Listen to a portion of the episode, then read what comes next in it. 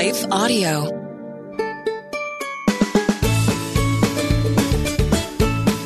Hey, friends, welcome to the Hearing Jesus for Kids podcast.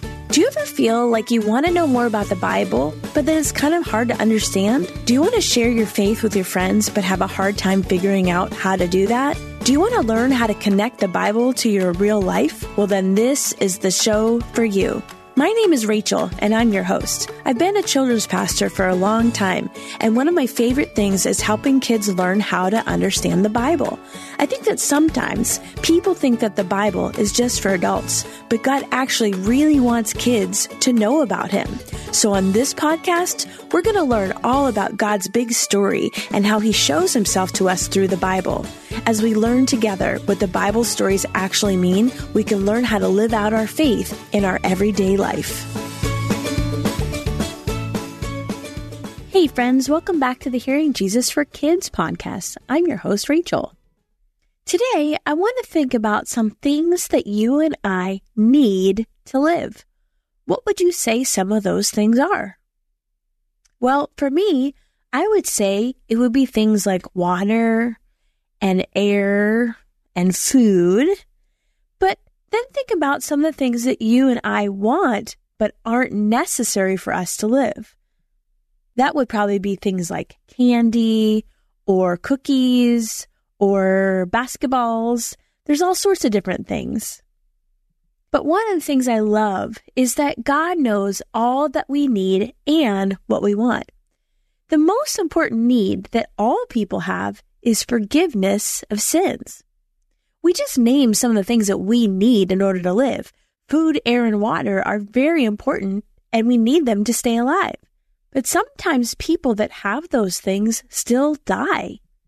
And after we die, we'll either live forever in heaven with God or be separated from Him in a place called hell.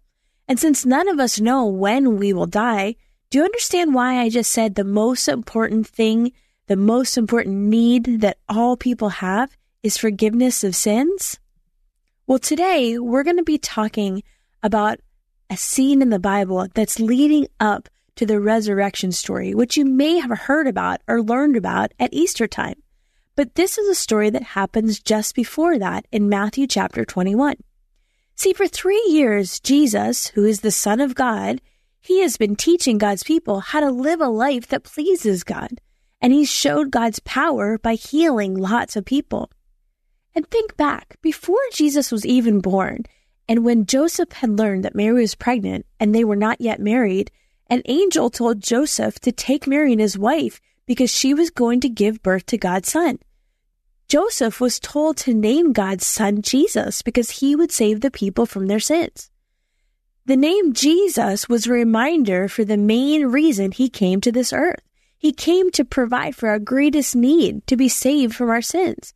And we've been studying all sorts of things over the last couple of months. But what we're studying today is the final days that Jesus was even on the earth. Jesus and his disciples are on their way to Jerusalem. Because Jesus is fully God and fully man, he knows what's going to happen before it even happens. And as they are on their way to Jerusalem, and they were near a place called the Mount of Olives, he tells two of his disciples to go into a village and to get a donkey and bring it back to him. Jesus told them, If anyone says to you, What are you doing? Why are you doing this? Say, The Lord has need of it, and they will send it back here immediately. So the disciples went into the village and they found the donkey and his mother tied to a post outside on the street. And they went over to the donkey and began untying them and just as Jesus had said, the owners of the donkey were like, What are you doing? Why are you untying them? And the disciples did exactly what Jesus told them to do, and they said exactly what he told them to say. And just as Jesus said, the owner let them take the donkey and her colt to Jesus. Jesus told them what would happen, and it happened exactly as he said it would. And do you remember how we talked about the Old Testament and the New Testament? Well, 700 years before this happened, there was a prophet named Zechariah that wrote exactly about this. Zechariah said, Rejoice greatly, O daughter of Zion. Shout aloud, O daughter of Jerusalem. Behold, your king is coming to you, righteous and having salvation is he, humble and mounted on a donkey, on a colt, the foal of a donkey. When the disciples brought the colt back to Jesus, they placed some clothes on the colt's back and Jesus sat on it. And as Jesus rode this young donkey into Jerusalem and the people saw him coming, they began to lay their clothes on the road. And they cut palm branches from the trees and spread them on the ground on the road. The palm leaves in these times symbolize triumph and victory. And there was a lot of people in Jerusalem at this time because it was a week before the celebration of Passover. God's people had traveled from many different cities so they could celebrate and worship in Jerusalem. And so when the crowd saw Jesus riding the donkey into Jerusalem, they began to praise God with a loud voice for all the people to hear. And they were praising God for all the mighty works and miracles they had seen.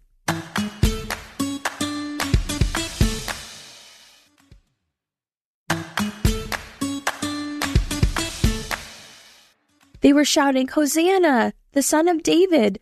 Blessed is he who comes in the name of the Lord. Hosanna in the highest. At the time that Jesus was entering Jerusalem riding a donkey, God's people were being mistreated by the government, the Roman government. They were shouting Hosanna, which means, Oh, save. When the crowd saw Jesus riding a donkey, they welcomed him as their king. God's people felt that their greatest need was to be rescued from that Roman government, and they thought Jesus was coming as the king to save them from the Roman government. God knew what they felt they needed, but he knew that their greatest need was to be forgiven for their sins. Jesus riding a donkey was symbolic of a king coming in peace. If a king came riding a horse, it meant that he was coming to fight a war. But Jesus came into this world the first time fully God and fully man to bring peace with God for sinful people. And one day Jesus will return riding a white horse, and he will then come to conquer his enemies. But on this day, he came to provide for our greatest need. What did we say our greatest need was? To be forgiven for our sins. Once Jesus was in Jerusalem, he went into the temple and he got so upset and angry at what he saw. He saw people buying and selling animals for sacrifice in the temple, and he drove all the people out of the temple who were buying and selling and overturned the tables. He flipped them over, and he said to them, It is written, My house shall be called a house of prayer, but you have turned it into a den of robbers. Jesus was quoting something that the prophet Isaiah spoke about a long time ago. He said, For my house shall be called a house of prayer for all nations. And while Jesus was in the temple, blind and hurt people came to him and he healed them. While all these things were going on, Jesus had some people that were criticizing him, standing and watching every single thing he was doing. The chief priests and the scribes, the religious leaders, they saw the wonderful things that Jesus did, and they could hear the little children praising Jesus as they sang that song over and over, Hosanna to the Son of David. And yet they were still so angry they wanted Jesus to stop and they wanted the children to stop praising him. The religious leaders didn't understand that their greatest need was to be forgiven of their sins. They didn't believe that Jesus was God's son. They didn't love Jesus. They hated him. They hated him so much that they wanted to kill him. They asked Jesus, Do you hear what these are saying? And Jesus said, Yes. Have you never read, Out of the mouth of babes and nursing infants, you have perfected praise? Jesus was saying that it was normal for kids and babies and toddlers and children to praise God. And I want to think about that for a minute. As we get ready to pray, think about the kind of joy that people must have had as they were in the crowd that day, as they saw Jesus ride into Jerusalem.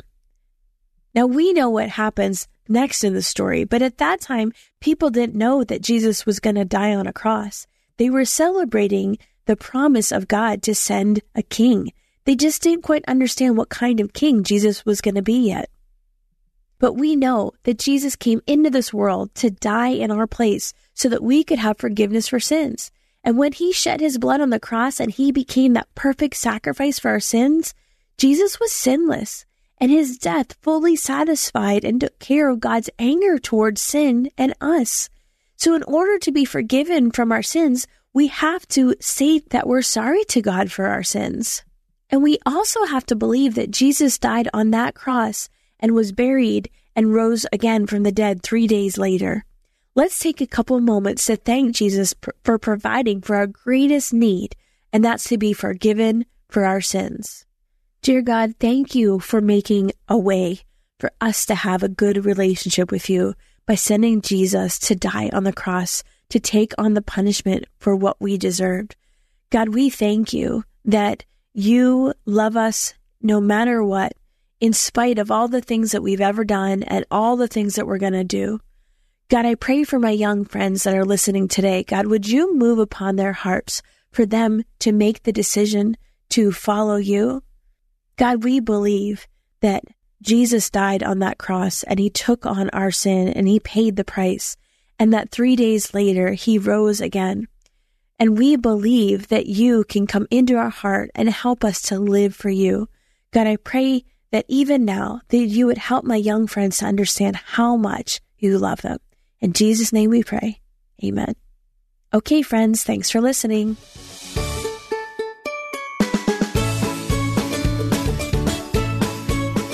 Friends, thanks for listening to the Hearing Jesus for Kids podcast. If you like today's show, I would love it if you would head over to Apple Podcasts and leave a review.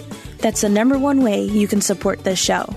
If you're wanting to dive a little bit deeper, you can also join our Patreon community to get our family discussion guides, join our private discussion groups, and have access to bonus content and additional resources every month. Hey, I'm praying for you today. Know that you are so loved.